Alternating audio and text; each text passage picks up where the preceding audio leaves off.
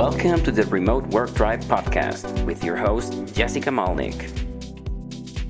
Stay tuned to learn how to manage remote teams that are effective, collaborative, and happy. Hello, uh, thanks for having me, Jess. My name is Michael Keenan, and I'm the co founder of Peak Freelance.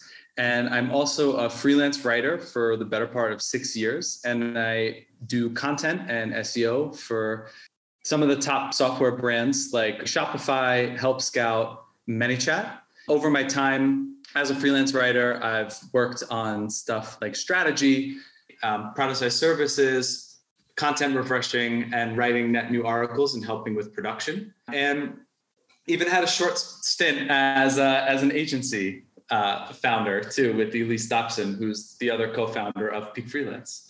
All good. Um, you are working on so many different things. What is like the typical day, if you could, if there even is one, like for you?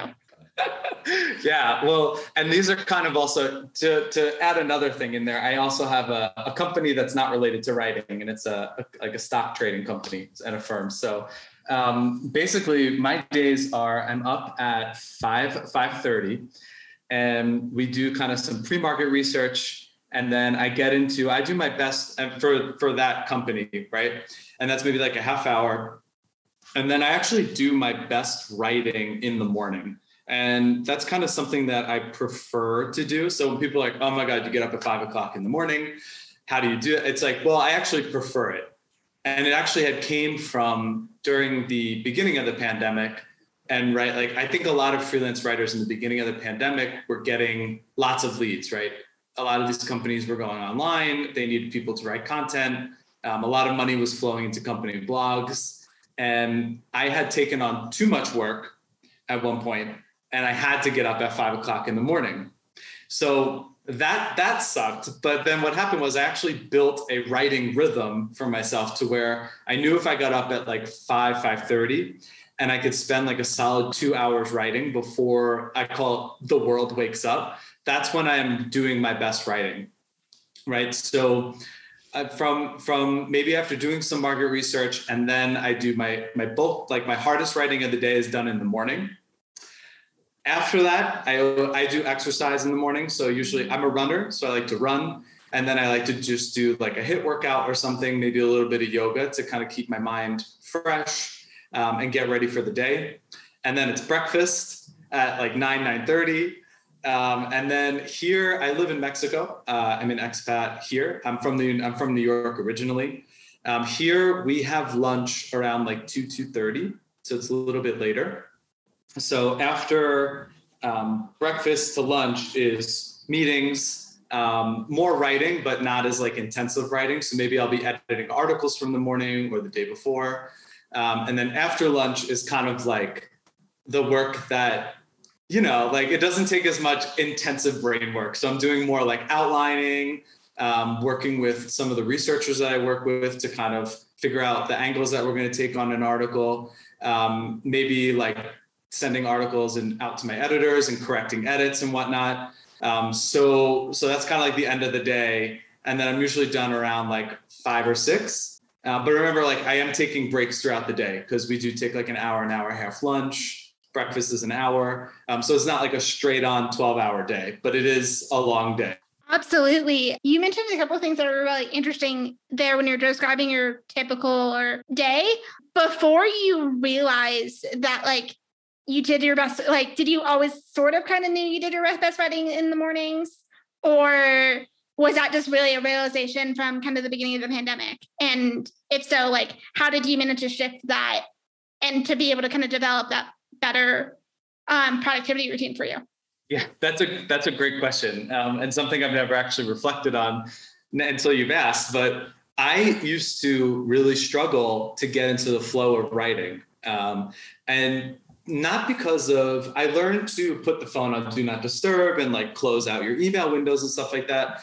Um, but I I'm I'm a very distracted person in general. So for example, like I'll go play with my dog. Like I just, I've, I've always, I've, I struggled to write definitely in the afternoons, but I had to. And it was very mentally taxing on me to have to like be hitting like like forcing myself to write in the afternoons and maybe in the morning after I just had breakfast. You know, and I'm I'm and for me, it was being forced to, to write at five o'clock in the morning when I had that quick period where I just took on way too much work and had to do it, that I did find that rhythm. So I used to struggle a lot and I used to get writer's block a lot, which is a whole nother topic, right? To talk about how to get over writer's block so you can train your brain to start writing again. But I used to get blocked all the time because it's just, those were not the times of the day uh, that were working for me.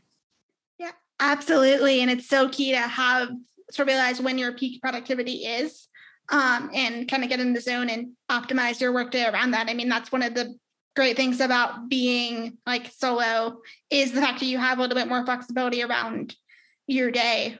Exactly. And when we had the agency, we didn't have that, right? Because as an agency owner, you're not doing any writing, right? Like you don't have really much control over the, the writing process. You have like you can outline stuff or you can edit stuff, but like you're when you're an agency, you're kind of stuck on when you know is the writer going to hand in something at nine o'clock in the morning? Are they going to hand it in at three o'clock in the afternoon? Like so, you're kind of and if when's the deadline, right?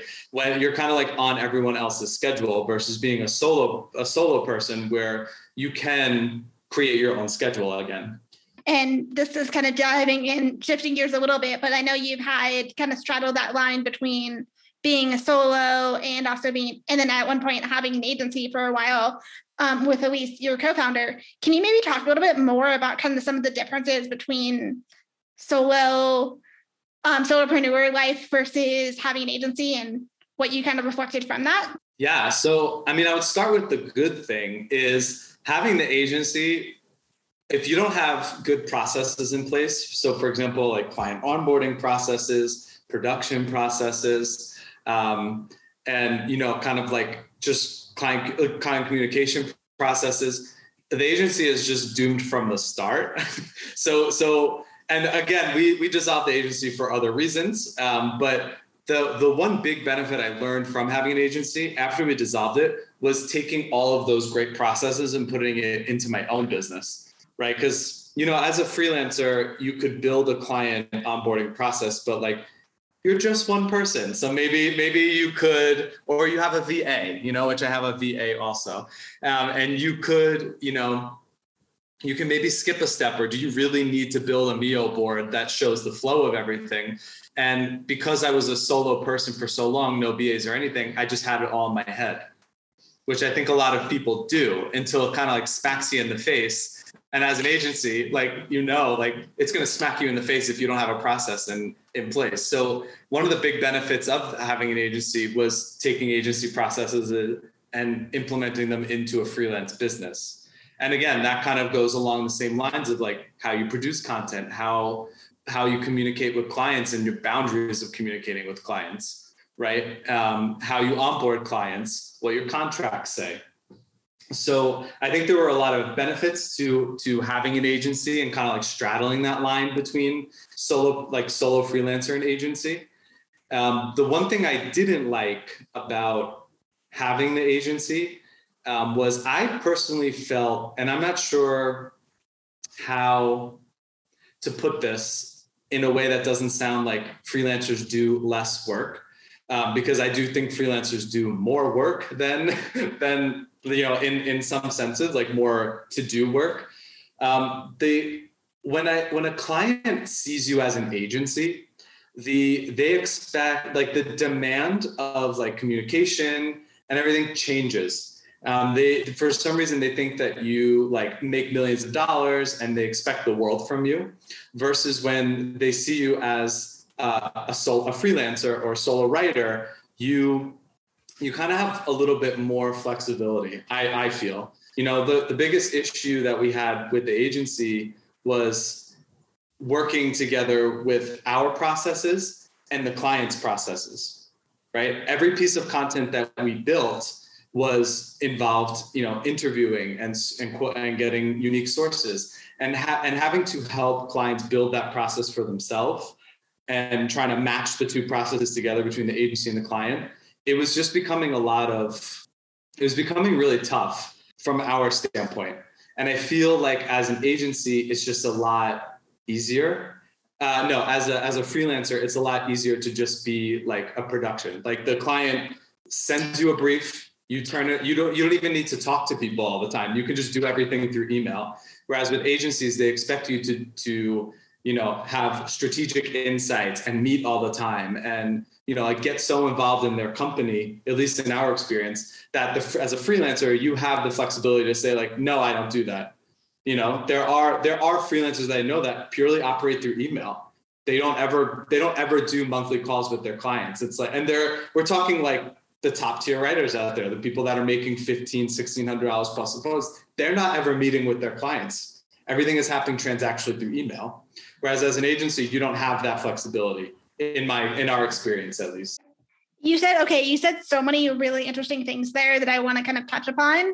One being kind of communication processes and what are like given you have this like really unique and really valuable experience in both worlds were there things that you learned from agencies that like what are some of the like communications processes from the agency that you kind of have the sense evolved into your solo um writing solo writing in a SEO world.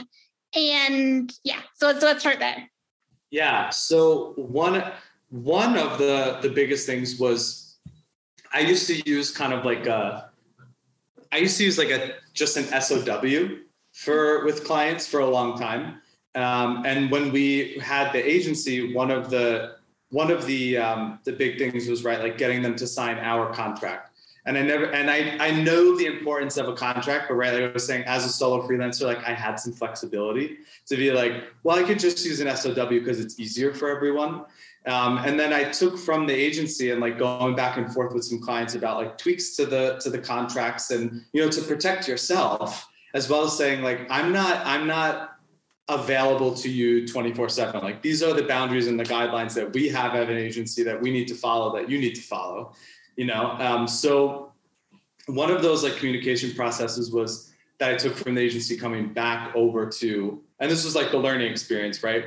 Was like um, not constant like giving clients saying like hey like i will join your slack channel but these are the only times that i am available to chat with on slack. Like i'm not an employee I'm not available 24 7 to chat with you. You know, like you can't just like call on me at 9 p.m. at night and expect me to answer you. Um, and also same with email. So that was kind of one of one of the big client communications that I learned from having an agency, which would be kind of like the mistakes that I made in the agency um, that I was clearly making before my freelance business was building boundaries in communication.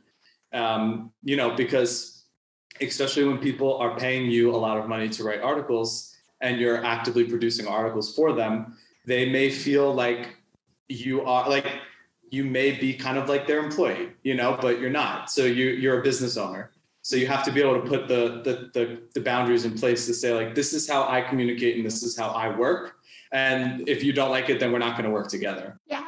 That's such a great point. Diving a little bit more, where you kind of said something really interesting a few minutes ago, where you were talking about how some of the top tier writers don't even do any sort of communication at all outside of email. Um, that's certainly something that I've definitely heard before, but like, can you maybe like talk through some of the nuances of when to rely on email versus when to be on calls? You know, or maybe least like what your approach is like when it comes to communication versus Slack, Zoom. Do you use any sort of asynchronous tools like Loom or ZipMessage? Yeah. Yeah. So for me personally, so as you know, like, and this is one of the things I like about a freelance business, right? Is like you're in control. You can do things as you please, right? Like it's your business.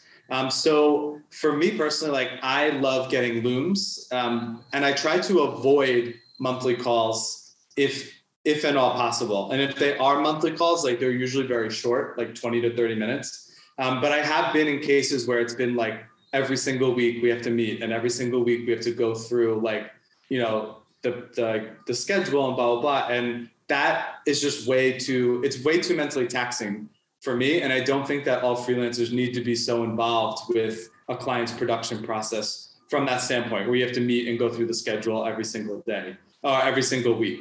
Um, i'm down to for example like i work with one client and we I basically get articles um, like to refresh monthly, and at the end of the month, every month, we meet for a half hour and we talk through the articles for the next month. That to me is a huge benefit um, because I get to know what they want, what they're expecting from this batch of refreshers that are coming out, and we can kind of say like, hey, like, should we take this angle for this one? Should we take this angle for this one? Like, uh, and we kind of set the expectations for the month moving forward. Um, I am, you know, Peak Freelance. I'm always in Peak Freelance on the Slack. Um, I do communicate with clients through Slack and Loom. Um, but the thing is, like, being able to draw the boundaries to when you can say, like, I'm not doing this, you know, because it just doesn't work for me. Absolutely. Um, and that's kind of a really good segue into I know something else that you and Elise are both really passionate about being peak freelance. Um, can you maybe tell a little bit more about the story about how that came to be in the first place and a little bit more about for someone who's listening to this who maybe doesn't know what peak freelance is, what it's about? Yeah, for sure. So peak freelance is the I'll tell you what it is now and I'll tell you what I want it to be in the future. Mm-hmm. Um, peak freelance right now is it's the uh, it's a community for freelance writers. Um, and it's we tend to attract more like mid-level to more expert free uh, like freelance writers um, and basically the one section of it is our slack community um, and that's free and upgradable pro channels but in there we post um, jobs and there's always conversations around like if someone has a question like hey how should i word something in my contract? You know you have 300 other like well well versed freelance writers in there to kind of like chime in and share on these conversations which is really really awesome. Um, one of that's one of my favorite parts of peak freelance. The other side of peak freelance is we have a blog which is totally free um, and that is all focused right now kind of on like helping you become a better writer helping you find clients um, you know helping you figure out which software you want to use for a freelance business uh, and then the other side is the education portal. So we do, we use Podia. And for paying members to Peak Freelance, you get access to um, some of our like premium products, which are uh, like the Content Refresh Handbook, advanced writing courses.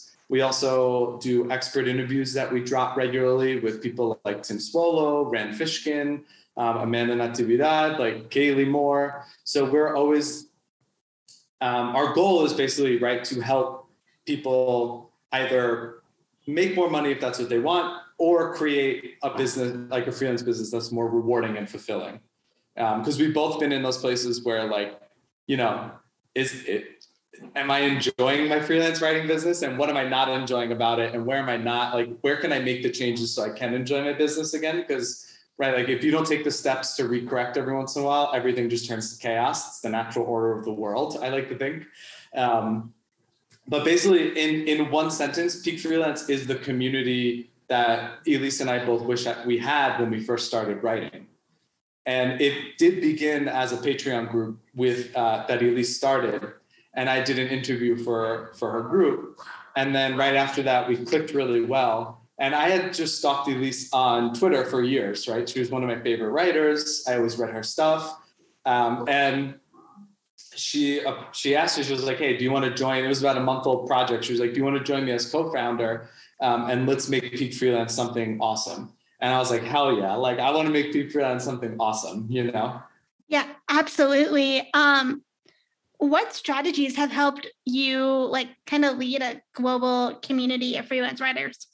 Oh, what strategies? That's really good. So, in terms of, do you mean strategies in terms of kind of like getting members into the community or do you kind of mean like how to like lead or like educate people um, in the community what like what kind of strategies um great question i would say a little bit more about leading as well as kind of being, making sure that they are like facilitating participation and engagement and making sure that you know there are those connections between other writers and it's not just you two um, with like a massive audience, but more like kind of people communicating with each other inside the community. Ah, for sure. So, so yeah, so one of the things we do is um, we have town halls regularly where everyone gets to kind of like meet up if they want on a Zoom call. And those are kind of like open, free conversations. Also, um, we have a one-to-one pairing, and this is one of my favorite things in there. Also, in Peak Freelance, also, um, we have a, a, an AI tool. I don't remember the name right now, um, but we have an AI tool that automatically pairs different members together um, every month. So you can kind of just like still the tool will match you with someone, and then you can have like a 15, 20 minute call with someone else from the from the community, and that has been one of the best it's been one of the best things to one of the best strategies in kind of like creating creating a real community sense right? Because anyone can say like i built a community um, and just like make a slack group or a facebook group or whatever. But give, like really creating a sense of community is the challenge of actually having a community that lasts. And i think these one-to-one pairings are just so cool because they introduce that people can meet other people just like them from anywhere in the world right? Like anywhere in the world and they can share their stories and you start to see the conversations inside of peak freelance like become more let like it's not all transactional i guess would be the best way to put it. Like you can tell people are speaking like like you're their friend like you're friends with them you know? Like they're helping out a friend. They're not just helping like some some thumbnail on slack you know? Like it's not it's not a chore. It's like oh i'm helping this person because i care about them and i know them you know? And i think that has been one of the strongest strategies of like kind of creating a sense of community inside of peak freelance in my opinion absolutely. Um and i'm probably going to botch how i say this but in a community where it is all freelance writers and in some regards you are kind of in a community of people who could potentially be your competitors how do you kind of bridge that gap in a way to ensure that people are in that community and they're willing to like be fairly transparent and open and sharing in that community given that it's is in a niche where some people might actually have a competitor or two in that community oh i mean hands down like we I mean, it depends on how you really view the in, like the the industry of freelance writing, right? Just like, are you and I competitors? Definitely. Like we we would be going after the same clients, right? Like Databox, ConvertFlow. Like I would write for them too. Um, you know, so so but I don't I've never viewed other writers as competition. I viewed them as kind of I've just viewed them as like friends and people I want to get to know. And I think that also kind of radiates throughout the community because it's not something that we don't we don't push the the notion of like you need to be like better than your like these other people in the group it's like no like we're here to make each other better and sometimes that means like hey like i have an overflow client you know like there's people that go in there and be like hey i got this lead um, i can't take them on right now or i'm i'm just they're not the company for me like someone's like send if you're interested in this company blah blah blah reach out to this person or send me your portfolio and i'll send them the links to you so um, to, so maybe they'll reach out to you. And that's what I mean by kind of creating that sense of community. There's no like you can be writing for B2B SaaS companies. And I mean, a lot of people do write for B2B SaaS companies, but it's never the sense of like, I need to get this client over them. You know, and how many times have you worked with a client that was like, hey, I need other writers? Like, I'm never the only freelance writer at, at a company so like for me, it's there's not like true there's there's not true competition. You know, like I write for Shopify retail. Um, there are people in the group that also write for Shopify retail, right? So like we're all we're all in the same place, and they got those clients like not from not from being in the group specifically, but they got those clients like regardless of whether I got those clients or not. You know, so I don't I don't look at freelance writers as competition, and I I hope that I, I believe that's what radiates throughout peak freelance too because there's never any like animosity or or competition feel inside of the group likewise and very well said um i don't necessarily know if you have like as someone like my own background is i actually got into content marketing and writing through community building so that side of things really interests me but mm-hmm. um it sounds to me like this might be like your first time really building a really strong community. What's maybe some of the most surprising things you've learned over the time that you've had Peak Freelance? um, oh God, it is definitely it is my first time building building a community, um, and I think the the biggest thing that I've learned so far, and I don't know if this is specific to community, like the actual act of building a community, or just being a freelancer, is that at first we thought people wanted to join the group to make more money right? Like we thought like the goal was like hey you'll join peak freelance and we'll teach you the ways to make more money.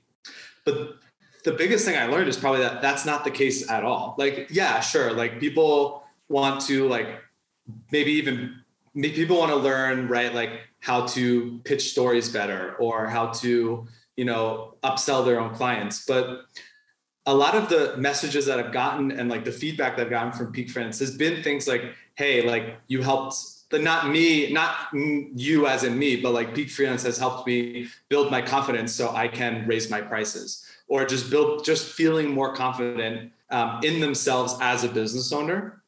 And then also um, having, just having a support network behind them.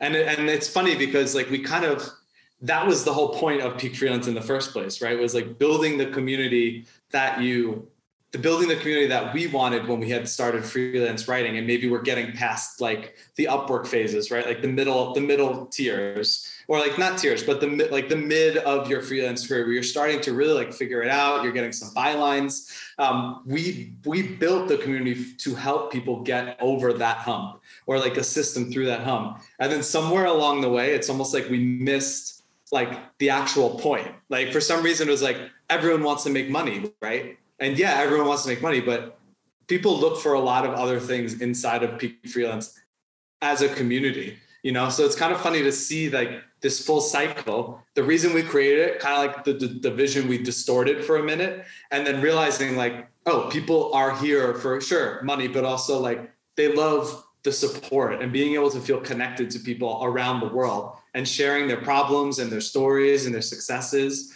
Um, and that has been kind of like the best part of peak freelance, for it, like that to see from an observing stand, like as an observer. Absolutely. And to kind of follow up on that, what are some of the most memorable moments that you've kind of seen or like experienced firsthand within the community? Hmm, some of the most memorable moments do do the pets of peak freelance channel count? Absolutely. No i'm just kidding but we do we do have a pets channel where everyone posts their their pets and that's just amazing. Um, but i think you know for me the when when it really hit home for me was when people started sharing there's not one moment that i can say that was memorable but it was where people started sharing personal stories like and you start like, hey, like I'm pregnant, you know, like, and I'm giving birth soon, and I'm going to take off all this time, and everyone jumping in to be like, oh my god, we're so happy for you, you know, like good luck, like we're here to help if you need any, you know, like like obviously we can't support someone giving birth from an online community, but like if you need any help with like your freelance business or something, like we're here for you, you know. Um, so I think kind of like tying back into that previous point, like one of the mo- support is the most memorable moments happen weekly for me because it's seeing how how loving and how supportive people are inside of the group you know especially with like the state of the world right now and how everything everything seems to be like it's in chaos. But inside of peak freelance like the chaos kind of like subsides and you can kind of like yeah like sure you're you're writing and you check your twitter and you see all this shit but then inside of peak freelance like you're seeing you're seeing just moments being created inside. You're seeing people be happy about what they're doing. Um, you're seeing people like show love and respect for other writers from again like i said like everywhere in the world you know and you're learning people's stories. I learned yesterday that um, someone in the group like lived in guadalajara and went to one of which is where i live in, in mexico. And and she went to one of the my one of our favorite like um, Pueblo Mágicos, which is like a, a, town here where they retain the Pueblo Mágicos are like towns where they retain uh, like the old architecture and like the magic of an old town. Um, and she also loves that town. It's called Pátzcuaro, and it's like just those moments happen repeatedly, and it's all just because of people like showing love and respect for each other inside of the group. Yeah, that's awesome. Um, and such as, and again, kind of really ties back in like how small the world sometimes really is.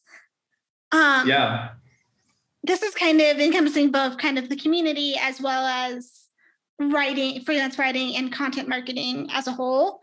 But like, what's something that you feel really deeply about that the industry, and I'm going to say industry loosely because it could be SEO, it could be writing, it could just be community building, should stop doing?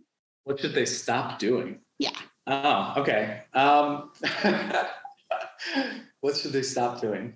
Um, so, I mean, this is like one of my this is one of my stances on it, um, and it's almost. I think what the industry needs to stop doing is like demonizing SEO content as like this like gutter trash content that is only built to like rank online for. So obviously, if it's built to rank, it's shit. It's written like shit.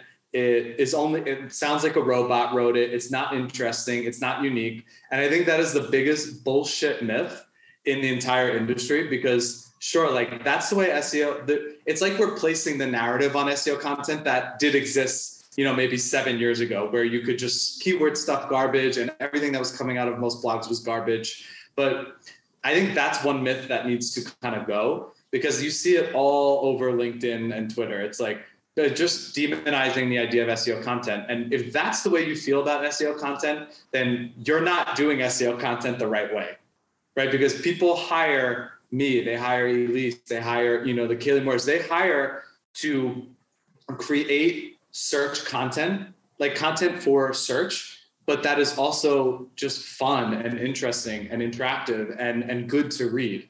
So I think like the whole like SEO content myth, I mean, it, it leaves more work for the people who actually do the SEO content, you know, like I've seen some crazy, crazy shit on LinkedIn, like just totally like disregarding SEO as even a channel. And sure, but if you're working with software companies, some 70% of the leads are coming from search. So you do need to find a way to get found on search without paying for ads. Um, and that that's like one of my biggest, biggest things. Elise and I are always like laughing about the posts that we see around because people just love to demonize SEO content, but it's just because you're not doing it the right way.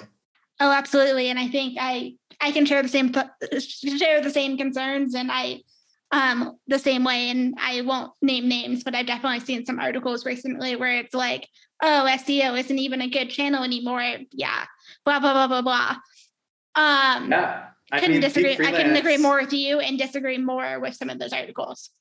Yeah, I mean, and the peak freelance blog, like we're seeing good traction, and we're going up against like some competitors like Copybloggers. I mean, we're we're um, we're up against like NerdWallet for some of the tool roundups, and we're placing in position like three or four. Which again, if you're going up against the NerdWallets and stuff, like I'll take it because Peak Freelance is a new site, a newer site.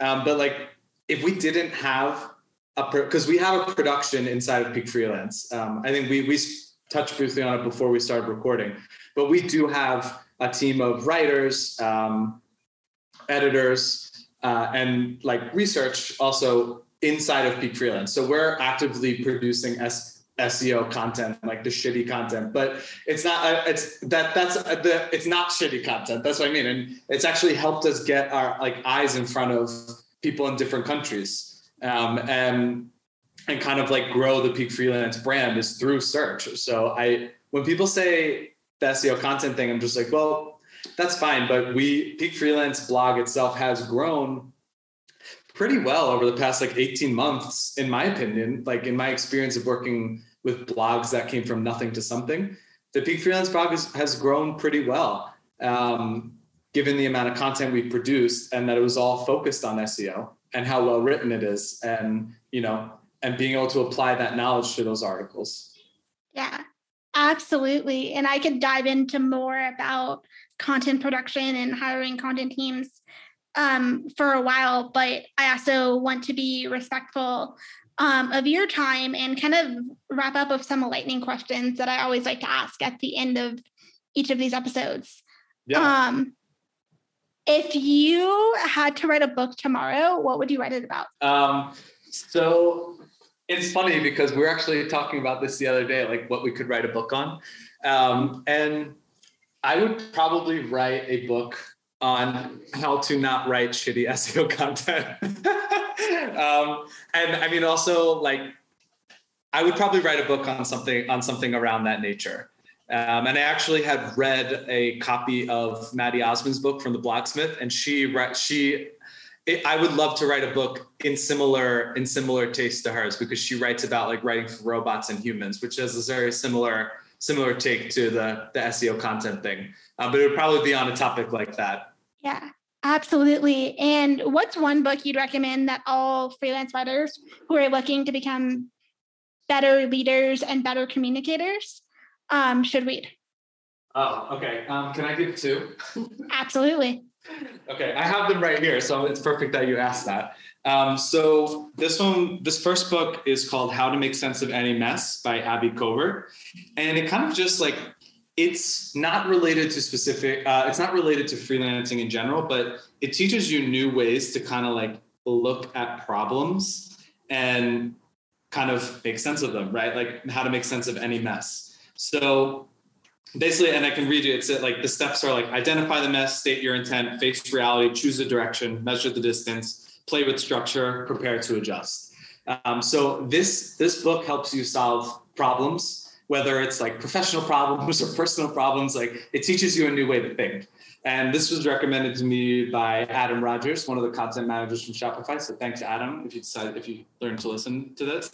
Um, and the second one is about is called How to Do Great Work Without Being an Asshole by Paul Woods. and and I picked it up at the MoMA store in New York City. Um, and it's just a really, really good book um, about kind of like productivity and client meetings. And it comes from an agency standpoint, um, but it really is just like it covers everything from giving feedbacks to from giving feedback to briefing to like firing clients and leaving agencies. And it's just a really good book. And it, and that's called How to Do Great Work Without Being an Asshole. Um, and I just had to say it again because I just love the title of it, but definitely recommend that book also. Yeah, absolutely. Um, and it's been great chatting with you, Mike. Where can the listeners find you online? Uh, you can find me on Twitter at Upmost Mike. Um, that's U P M O S T, uh, Mike, M I K E. Uh, you can also find me on uh, LinkedIn, which is just my name. Uh, and then you can also find me in the Peak Freelance Slack community. Uh, we do have a free version, um, and you can find me there. I'm always, I'm usually in the Peak Freelance Slack hanging around. So thanks so much for coming on the Remote Work Tribe podcast. Oh, thanks for having me, Jess. It was a pleasure.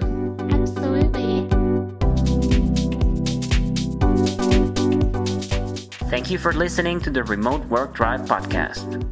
Please visit our site, theremoteworktribe.com, to learn more about remote work trends and insights.